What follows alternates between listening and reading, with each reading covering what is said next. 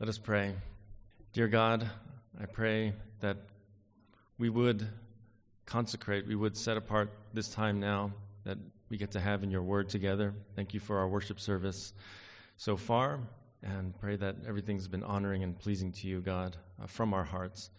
And so, as was prayed earlier uh, by our brother Tony, I pray that we would have ears to hear, God, hearts that are open to what you have to say to us today we'd receive it with humility and teachability, and it would be preached with faithfulness and, and accuracy, and uh, you would be the one who would be exalted and glorified in this time. For we pray in Christ's name. Amen. All right, let's turn to that wonderful gospel, Mark chapter 12, as we complete this chapter that we've been in for the last while. Mark chapter 12, and today I want to start off by getting right in and just reading our passage today. Okay, usually there's a bit of an introduction and then we get there, but I'm going to turn that around a little bit today. And Mark chapter 12, our passage is verses 41 to 44. And once again, as we honor and respect God's word, if you can, stand with me as I read the text. Mark 12, four verses, 41 to 44 is for today. And this is the word of God. And he sat down opposite the treasury and began observing how the people were putting money into the treasury. And many rich people were putting in large sums. Poor widow came and put in two small copper coins, which amount to a cent.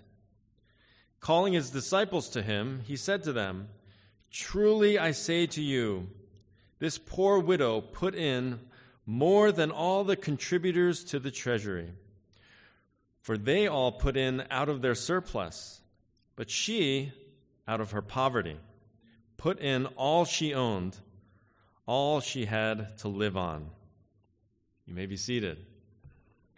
And I need to mention briefly here that there's a, a very highly respected and very prominent pastor uh, who preached a sermon on this passage, actually, the parallel passage in Luke chapter 21 about 15 years ago, and it caused a, a, bit of a stir, a little bit of controversy. Why? Because he didn't follow the traditional interpretation of this story. He argued from the context that this passage has little to do with the widow being a model of faithful and dutiful giving, that the widow is not the hero and example of the story, as has been universally taught, okay, almost by everyone right? He believes that this incident is actually a further example of the false, legalistic religious system that Jesus was condemning these Jewish religious leaders for, and we've seen that um, just over the past while, right? So let me just quote uh, from, from uh, the commentary that he wrote. And he says, quote, Jesus drew no principle regarding giving from her behavior. The text does not record that he condemned the rich for their giving or commended the widow for hers. He offered no comment regarding the true nature of her act, her attitude, or the spirit in which her gift was given. Nor were the disciples instructed to follow her example. In fact, it is not clear from the narrative that she truly knew God or believed in Christ. Some feathers are getting ruffled here, I can feel it. Okay, let me just finish here.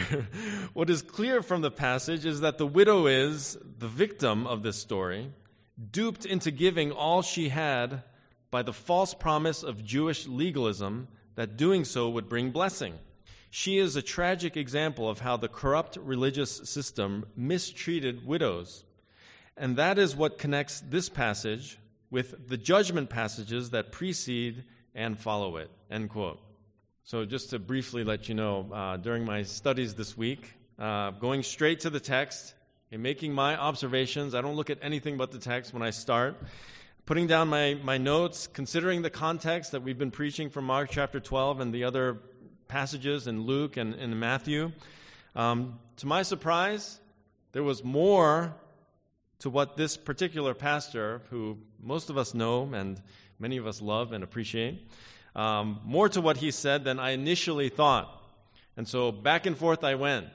um, just almost every day, and sometimes a couple times a day. You know, I tell my wife one thing in the morning, and then I talk to Pastor Bill and tell him another thing, and then I'd be in the car with Phoebe and tell her another thing. And so, uh, just uh, I, I, was going back and forth on what the correct interpretation was and what the actual principle, the point of this well-known and beloved passage was. And I'll just tell you right now. Okay, I finally landed on Friday morning on the traditional view. Okay, some of you are, oh, you.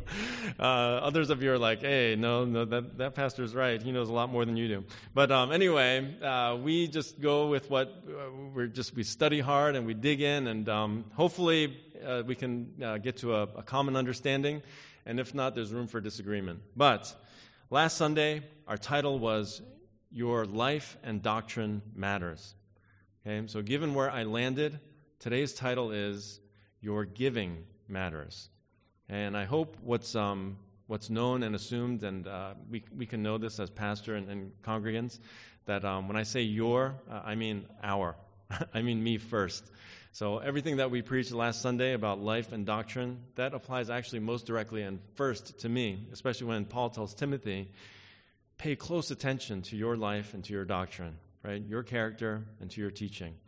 And so that's most directly applicable to, to me as a shepherd, as a pastor, as a teacher.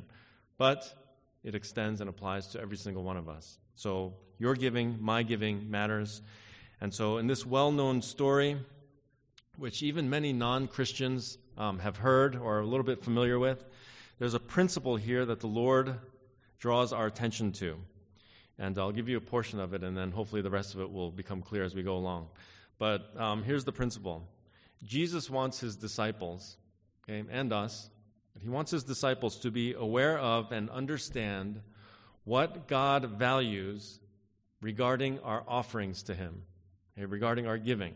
I'll say it again. Jesus wants his disciples to be aware of and understand what God values regarding our offerings to him. And I'll point out that, like a lot of teachings in the New Testament, Jesus gives his disciples like the, the initial instruction okay? And um, the principles and lessons, you find that in the Gospels Matthew, Mark, Luke, John, right? And so they receive it first. And then in the rest of the New Testament letters, what do we get? We get the, the authors of the New Testament expanding and expounding on what Jesus taught and what he taught the disciples as they write down what the Holy Spirit moves them to write. So, in all the letters of the New Testament, okay, after Matthew, Mark, Luke, John, and Acts, we have further instruction and expansion of what Jesus initially taught the disciples, which then we can legitimately apply um, to our own lives, okay, based on a text like the one we have before us this morning. I hope that's clear. Okay? So, what we're going to do today is this two things. Number one, we're going to dig out the principle, the principle that Jesus is drawing out um, his disciples' attention to here in Mark chapter 12. Okay, we're going to dig that out and hopefully make that clear and hopefully convince everybody. And then we're going to go to the rest of the New Testament, um, not all of it, but some selected passages in the New Testament to give us further principles and application. Okay, so it's going to be like a, you know, two almost equal parts here. First, getting into this passage, the principle of giving that God values, okay? And then the second part of the message is the New Testament passages that speak to the principles and applications of that giving. All right, so the first, first thing is the principle of giving that God values. And once again, He wants us to be aware of what God values in our offerings to Him. So the question that you should ask, which springs out of that principle, is this Okay, what does God value? What does Jesus value regarding our offerings to Him? I'm tempted to give you the short answer, but I'm going to wait. Okay? But think about it. What does God actually value? Right? We're going to go in this passage and dig that out, and then we're going to go to the rest of the New Testament. Okay? So, verse 41, it says, He sat down opposite the treasury. So, Jesus is going from one part of the temple where he was teaching, okay, where he's been the last couple Sundays that we've preached through, and, and it's actually like probably the same day here. Um, and mind you, it's just a few days before he goes to the cross. Okay, so everything that he's teaching here is like last words on earth, right? And so he's going from one part of the temple, but he pauses, he sits down when he gets opposite the treasury. So, where is the treasury located? According to historians, this temple treasury was located in the court of the women. And this is where the women and children were allowed to worship, uh, according to Josephus, the, the historian. By the way, this is not the part of the temple that Jesus cleansed. Okay, that would be the court of the Gentiles where he was actually teaching before. And so um, that's where he overturned the tables of the money changers and the business profiteers and all those who are just, um, just seeking to make uh, money out of, out of the whole thing. Okay, that was a different part of the temple, the larger court of the Gentiles. So Jesus is coming from there, and now he enters into the court of the women. And so the, the records indicate that there were 13 metal receptacles, okay, shaped like trumpets or like a, like a ram's horn, right? And these things were placed around the court where people could put their money in as their offerings. And each of those 13 receptacles were marked so that people would know what their offerings were going towards. Whether it was the temple tribute, whether it was for priestly services, whether it was for sacrifices, for incense, for wood, for goodwill offerings, free will offerings, and etc. Okay, sometimes in our practice here, um, if there's something particular that we want our offerings to go towards, we mark it on the envelope, right? And we say this is particularly for, like last month or so, was for Operation Christmas Child, right? Sometimes people designate things for the youth ministry, and so on. Uh, in this case, all 13 of those receptacles, those shofars, were marked out. Okay, so note this Mark, the gospel writer here, he doesn't say that there's anything wrong or anything right about people putting money into the treasury. Okay? We just need to observe what's, what's being said, right? So there's some things that are agreeable with what the other pastor was saying, but I'm taking the view that this is something that the Jewish people were supposed to do, right? Going back to the Old Testament laws and commands about tithing, about giving offerings, about supporting the Levitical priests in their service to the Lord, it seems this was just a part of life and worship for religious Jews. So it's good and normal practice for the people to be doing this faithfully, giving their offerings. And Jesus stops. He's observing these many people putting their coins into the treasury. So, verse 41 continues it says, And many rich people were putting in large sums. Okay, notice carefully with me. Mark says many rich people. Okay, Luke in the parallel passage, and John and, and uh, Matthew, they, they, don't mention this. Okay, Luke says the rich. Okay, so basically the same thing, rich people. It doesn't say the scribes, does it? Nor does it say the Pharisees. And so a lot of the, the theologians and commentators that I read who, who also fall on the traditional view, they insert the scribes in, in amongst these rich people. And so, interestingly, the scribes were not even like rich people. They were more the common folk along with the Pharisees. Okay, the aristocrats, the, the wealthy, were the, the Sadducees, actually. So there may have been some uh, amongst the Pharisees and scribes who were rich and, and putting in, but I'm, I'm separating this from them, you know, even though the context is what it is. All right? So I want you to notice, too, that there's nothing negative said about them putting in large sums of money, right? If anything, it's a good thing, a positive thing okay, so far as we're making our way through the text. In any case, Jesus sees these many rich folks putting in a lot of money, okay, a lot of coin, right? But next he notices, and Jesus notices everything, doesn't he? He observes it all. A poor widow, a poor widow. She's not just a widow, okay, who in those times were, you know, by and large, uh, in a um, not such a, a good situation, a dire situation, but even a poor, a poverty stricken widow, someone who's in much, much need. Um, amongst the most vulnerable ones that God in the Old Testament and the New Testament says that his people need to be taken care of and supporting, right? So she comes, she puts in two small copper coins, which amount to a cent. A cent. So what she put in was worth, um, according to the the, the currency back then, 164th of a denarius.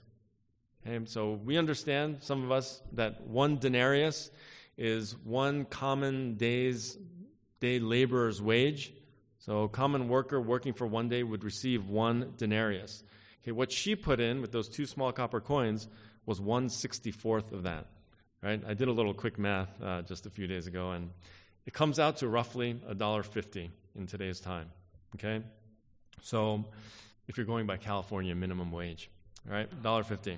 So, so what does Jesus say about this? What does Jesus say about this? Verse forty-three, calling his disciples to him, he says to them, right, truly I say to you. So he's summoning the twelve right? He's summoning the 12. Hey, hey, come here. Come here, men.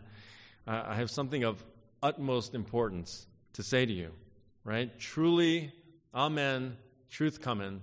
Behold, pay attention, listen up. This is something pretty significant, right? Once again, just a few days left on earth. Listen up, beware, disciples. And I would say this is for us as well, okay? This poor widow put in more than all the contributors to the treasury.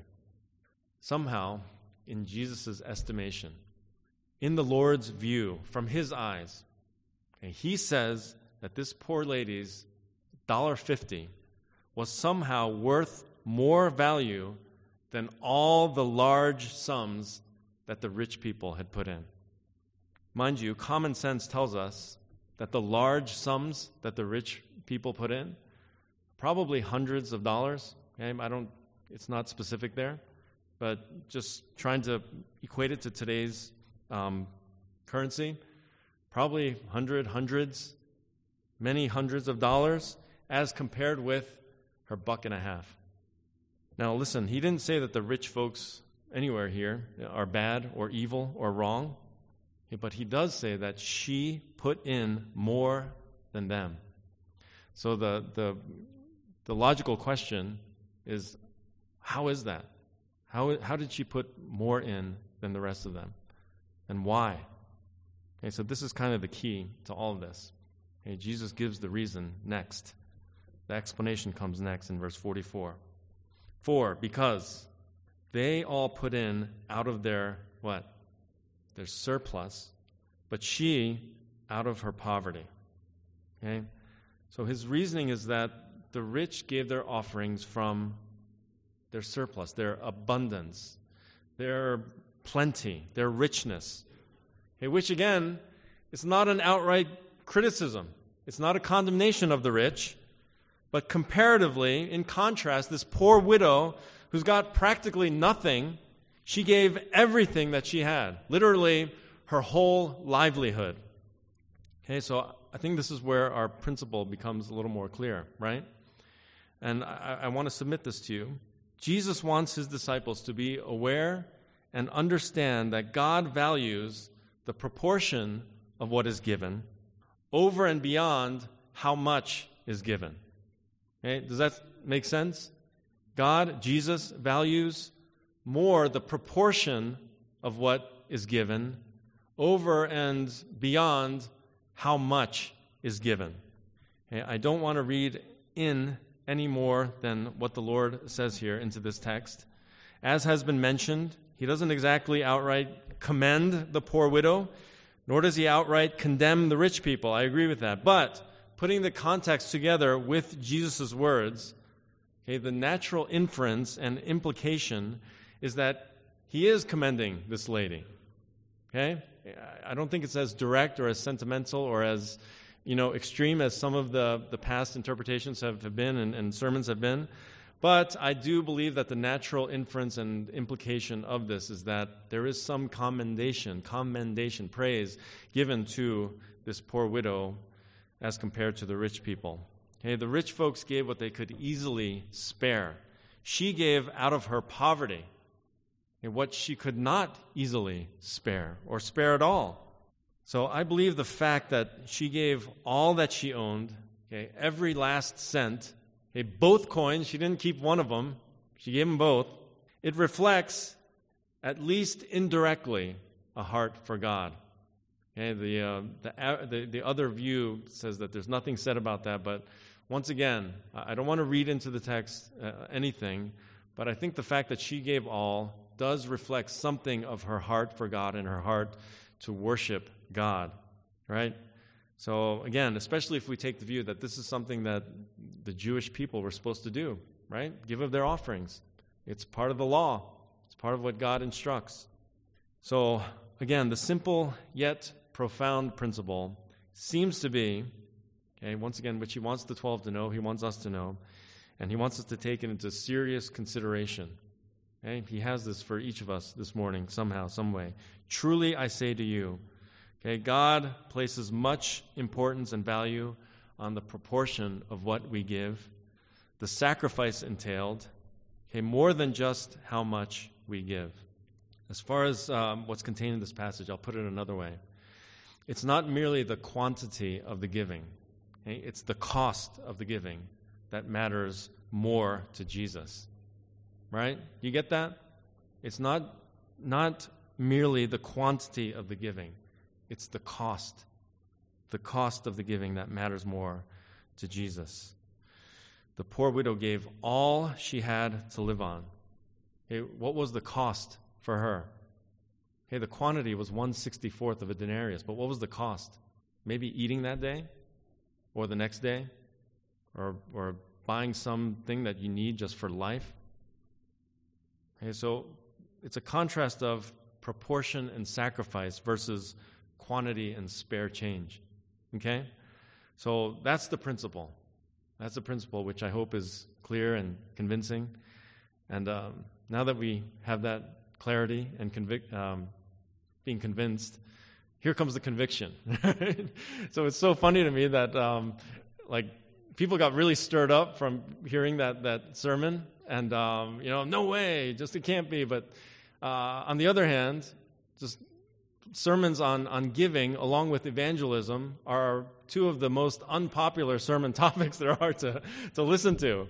Um, if we're, you know, believers and we really want to do what God says, and then we get, you know, um, taught these things. But I'm going to go anyway. This is the second part of our message here. So, what are those New Testament principles and applications of our giving? Okay, I'm not going to say everything there is uh, in the Bible about giving and offerings and tithing and all that but I will say some, and hopefully, hopefully it's what's helpful and needed and challenging and edifying and encouraging. And by the way, I thank the Lord for our dear, faithful Faith Bible Church saints who, for years and years and years, have been faithfully uh, giving uh, towards the work and labors of God and the advancement of the gospel and uh, just have been receiving the, the spiritual um, benefits of all of that. Um, praise the Lord. Praise the Lord that, that God has raised up people who not are just um, giving out of compulsion, but are giving because they know what the giving is for. And we're going to get into that now, okay? Our sermon title today, once again, is Your Giving Matters. Our giving matters. And so I, I think I have like eight principles here that we're going to go over. Um, let me start off with this. Okay, simply the privilege and duty of giving. The privilege and duty of giving. Some people are not even, um, and this is no criticism, but some folks are not aware that Christians are called to give offerings. Okay, they know it's maybe part of church, and sometimes, you know, and sometimes we want to be careful, especially as pastors. Um, you know, it, it's not about the money, and we're not trying to just get more money out of people as we preach these things. Actually, it's been um, over three years since I preached directly on this topic. And, um, you know, that's partly for a reason. Indirectly, we've, we've gone through some things, but um, know this it's both the privilege and the duty of believers. Hey, we get to contribute, we get to take part in the work of God, in the ministry of the gospel, in the building up of the church, and all that's entailed there. We get to do it. And so, um, you know, this, this, uh, this application applies maybe specifically most, most primarily to our Faith Bible Church members, okay, specific to official members of our church. And can I say it might extend to those who are regular attenders here and maybe call this church their church home so it may apply to you as well as far as what the, the call is, what the commands are, but I leave that to your conscience. If you're not a, an official Faith Bible Church member um, as of this moment, uh, I'm not saying that you must give to our church, But I will say that it's a conscience thing as a Christian, and it's part of the privilege and duty of being a member. It's part of why uh, membership exists. Okay?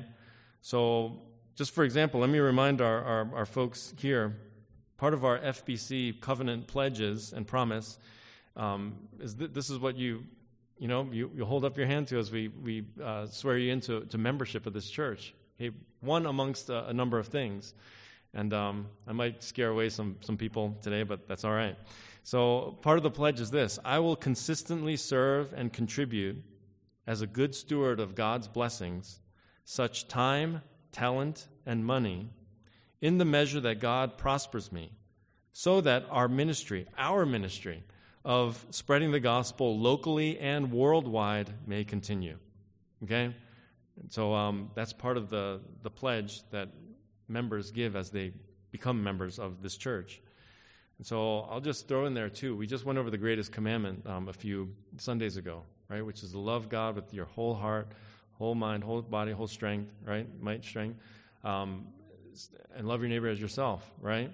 And so an expression of our love for God, the fullness of our love for God, is is giving, faithfully giving our offerings, and even an expression of our love for the church and that Christ died for, and even an expression of our love for the lost because our church exists to go spread the gospel. Okay?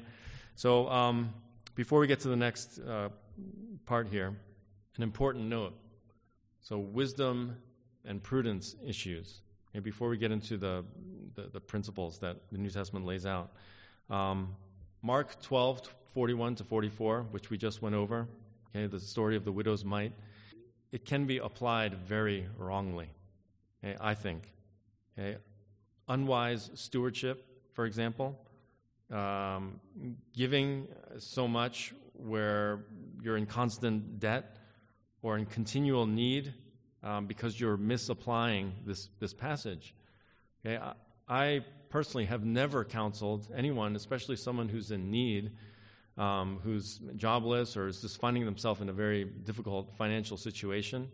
Um, I've never counseled or would never counsel anyone to give all of your money to the church. Okay, that would be a, a, a very bad application of this passage. Okay, so I, I hope that's clear to everyone. Um, there's seasons of life. I just even remember back in my seminary days where money was beyond the shoestring budget. I don't know what's thinner than a shoestring, okay, but that's what we were on, right? And um, so uh, it, it was an appropriate season for us to give less than we wanted to. And, you know, just God knows our heart. Um, we, we, I, I, would not lead our, our young family. We had two little ones at that time. Philip and Phoebe were very young. Uh, Phoebe just born.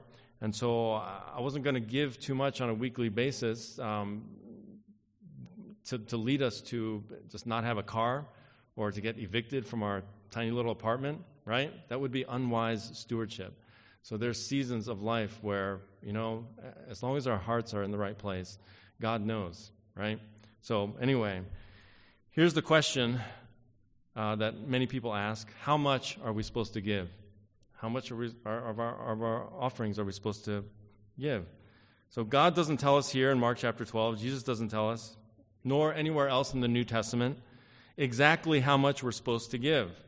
But uh, we're going to go to a few passages in a moment for those principles and those applications. But again, I think the principle from today's passage needs to be seriously considered, right? It's not just the quantity, it's the cost of the giving that matters more to God.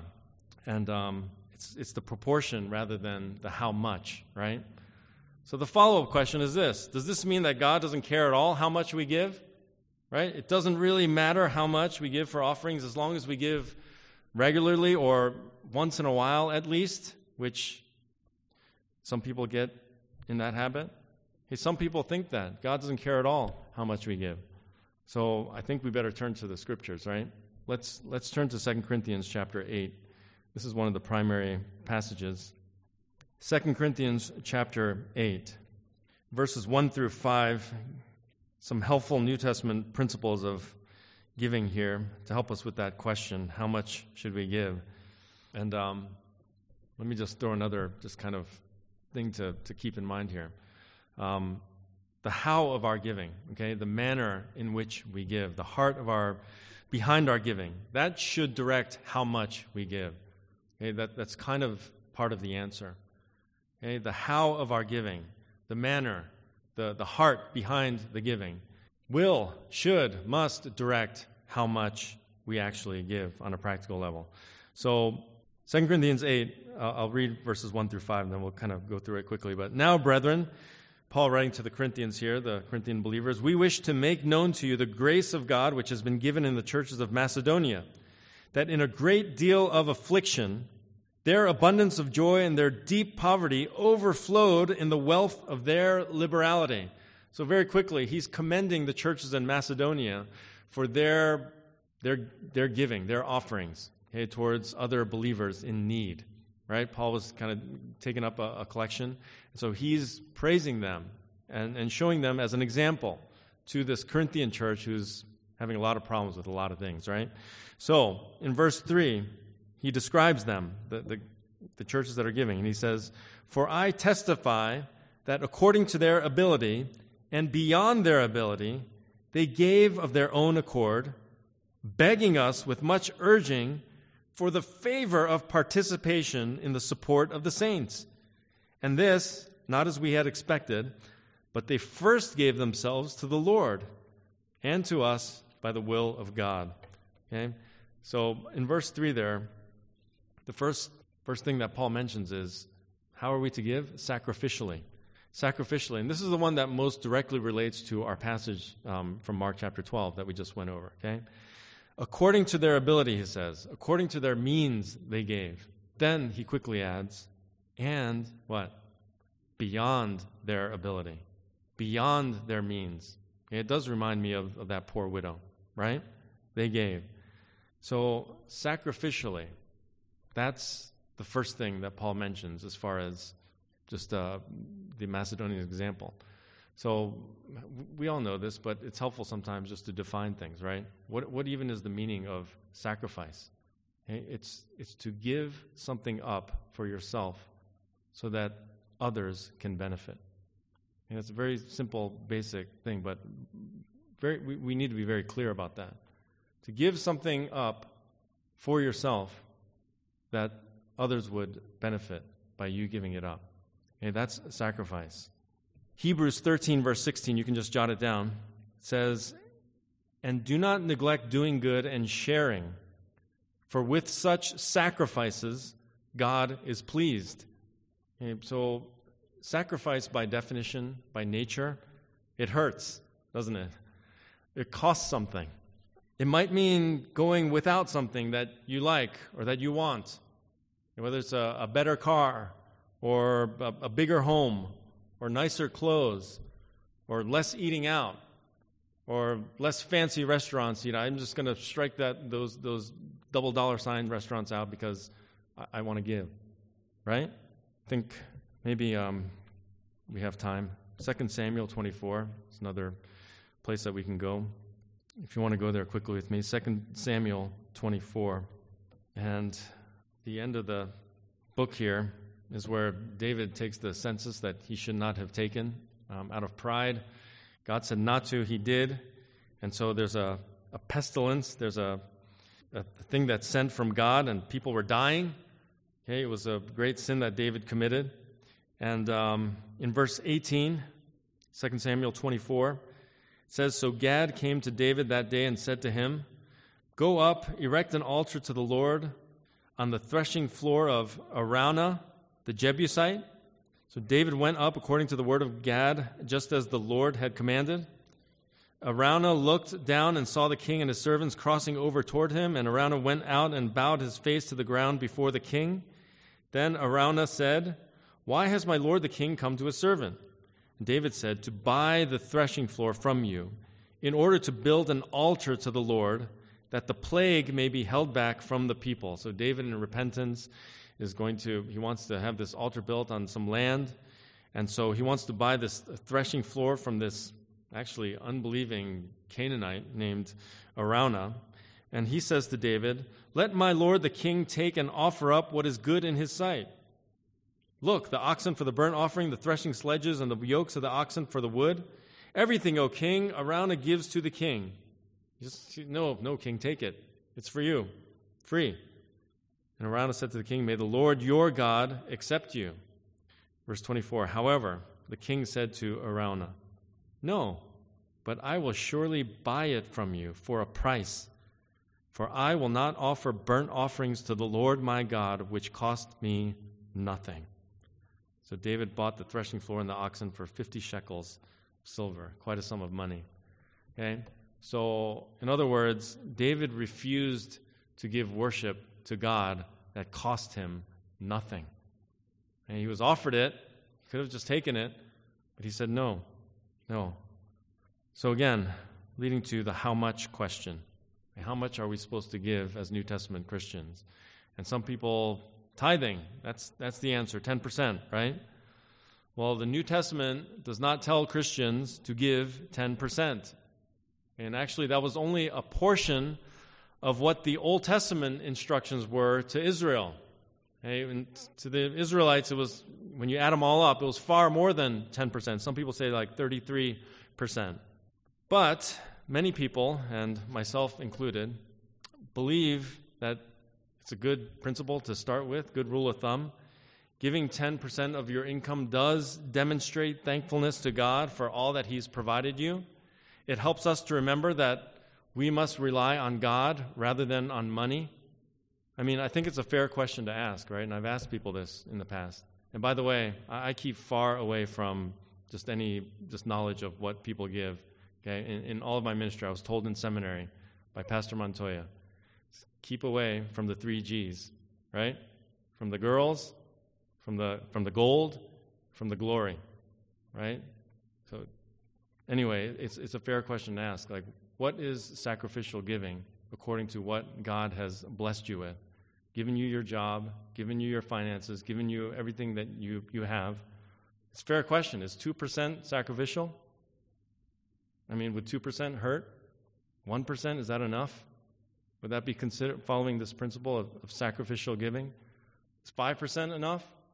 And just by the way, 5% is what the financial advisors say that should be um, uh, an average person's budget for set aside for a vacation. Okay? So just by way of comparison example. I, I just throw that out there. What, what is sacrificial? For us, 10% is, puts a bit of hurt in, into things, right? But we, we want to do that. And, and so I think it's a good rule of thumb, good starting point.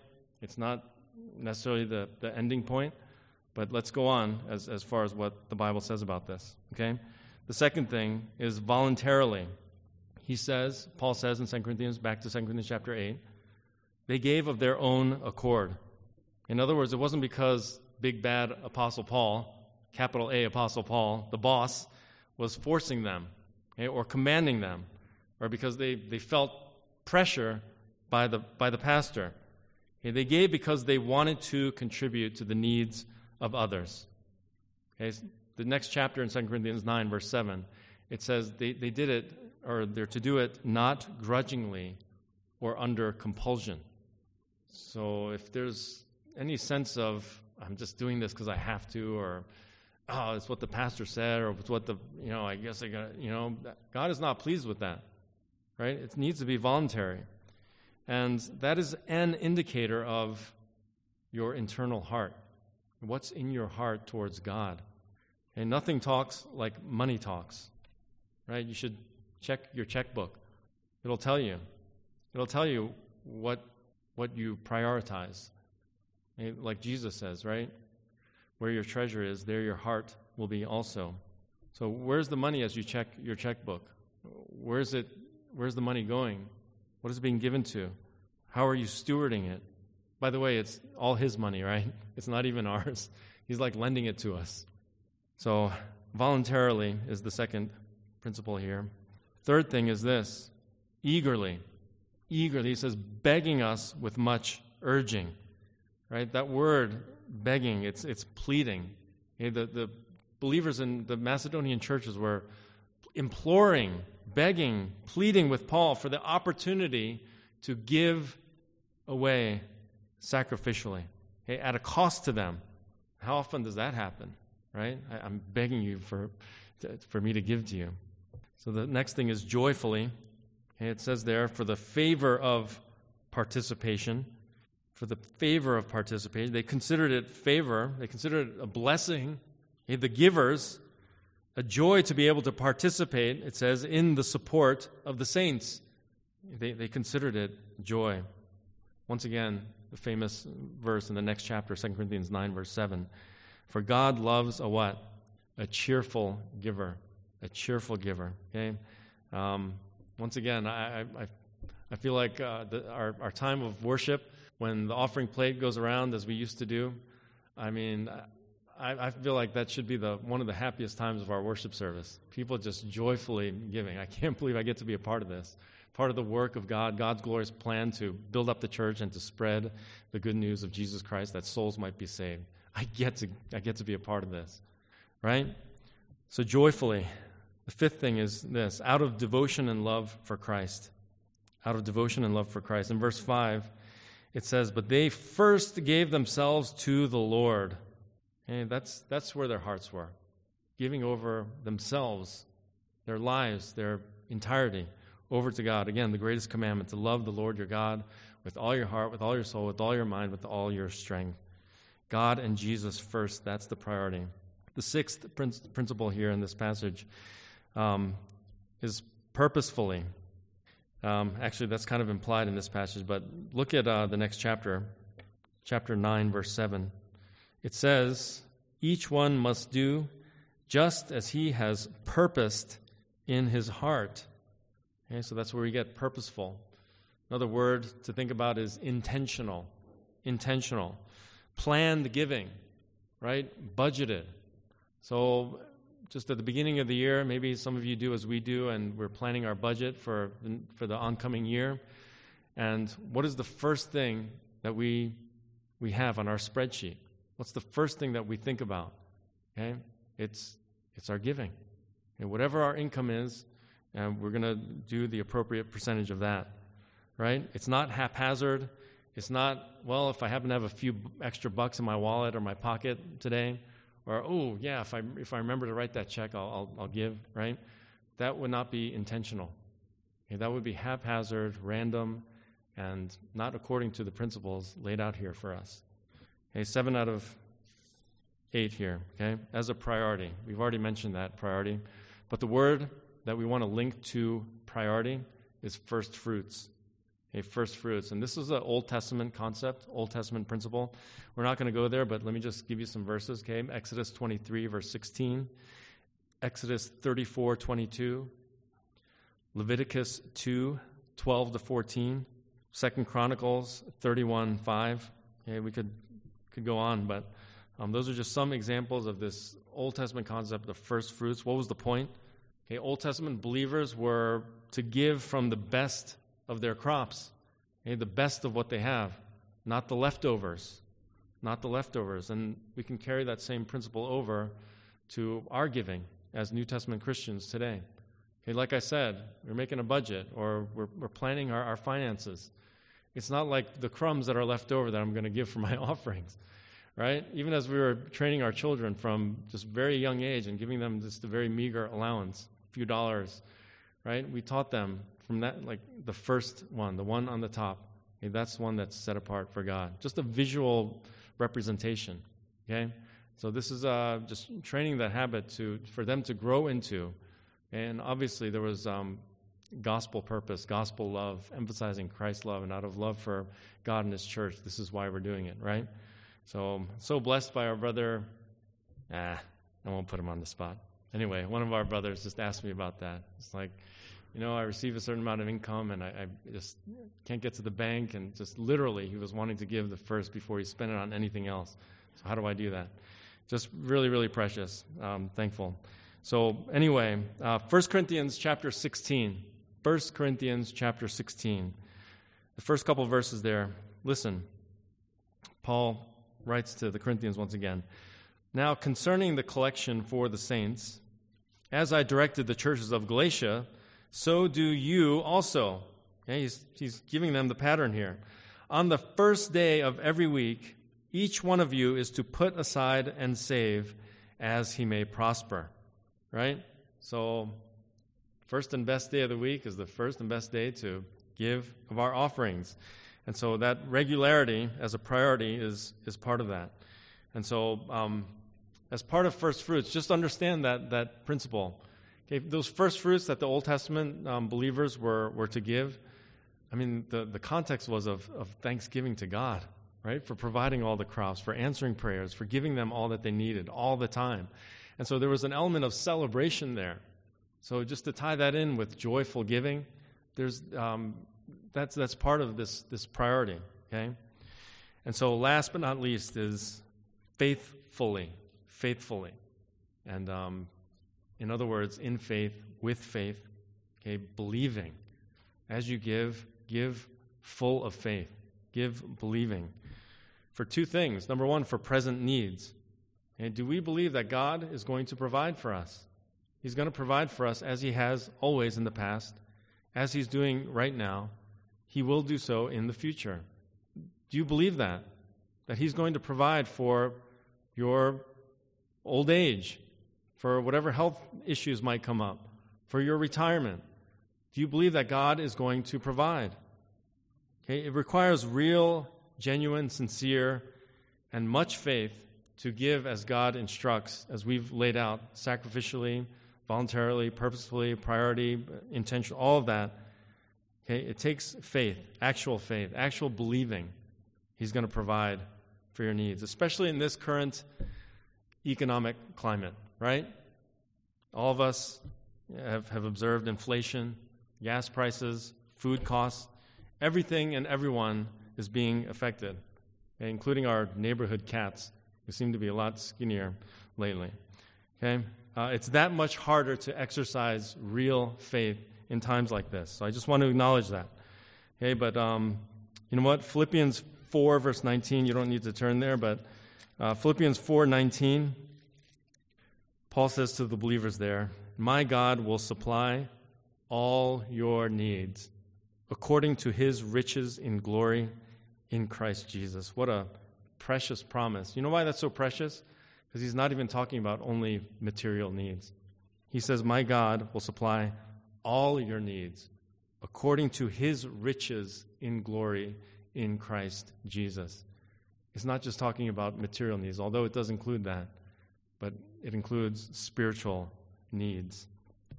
And so, yes, we need to believe God for present and future physical needs, but also for external reward, because that's what he promises, right? Philippians 4 again, in verse 16. Uh, verse 17, he says, because Paul was thankful for the Philippians because they were sending him money while he's in prison. Not money, but stuff, right? Needs that he had. And what a blessing the Philippian church was to him because he's writing from prison. But he says in verse 17 of Philippians 4 Not that I seek the gift itself, yeah, the gifts that you've been giving, but I seek for the profit which increases to your account. So part of Paul's happiness and contentment and delight was that he was thinking about the spiritual profit, spiritual blessing, spiritual gain, fruit that the Philippians, as they gave to Paul, were going to receive. I hope that's clear. That's part of our eternal reward. Again, Jesus says, store up for yourselves treasure in heaven, and that's part of it. Okay? So, do we get it? These New Testament principles and applications of giving and offering. Okay? This is what's been laid out. It needs to be sacrificial, voluntary, eager, joyful, okay, in devotion and love to Christ, purposeful as a priority, and faithful. Okay, so that is the kind of the, the expansion, the fleshing out of what the core principle that we saw in Mark chapter 12 was. And so let me end with this um, just the anecdote about King Tut. King Tut was a, a boy king of Egypt. His reign lasted until 1323 BC. You know what? He died at the age of like 18, very young. And by the way, in the context of history, this is only about 75 years or so after the death of Moses. Okay? Um, but 1323 is when King Tut died. And more than 3,000 years later, in the year 1922, okay, eh, roughly, actually exactly 100 years ago now, wow, the British archaeologist Howard Carter discovered King Tut's tomb. Amazingly, it was complete and mostly undisturbed, and this remains one of the most remarkable and sensational archaeological discoveries of all time.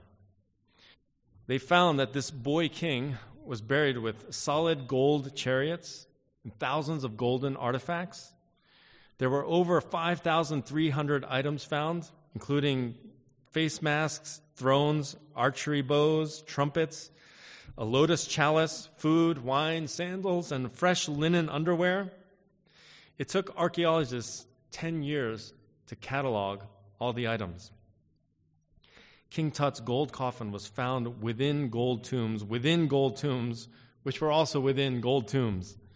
The burial site was filled with literally tons of gold. And that tomb, with all of its items, all of its artifacts, was moved. And there was much fanfare and police security involved uh, a few years ago from the Egyptian National Museum to the Grand Egyptian Museum in the city of Cairo. So I want us to contrast that with the tombstone of this American missionary named William Borden. His tombstone was also located in the city of Cairo, but in a graveyard near an alley leading to an area of overgrown grass, an obscure, dusty plot off a garbage littered street. Missionary William Borden lived from 1887 to 1913. He was a Yale graduate, an heir to vast wealth, Borden, but he rejected a life of ease because he wanted to bring the gospel to Muslims. He even refused to buy himself a car. Instead, he gave away hundreds of thousands of dollars to the cause of missions for the spread of the gospel. You might have noticed his dates 1887 to 1913. And he didn't live long either, just like King Tut. He died at 25 years old.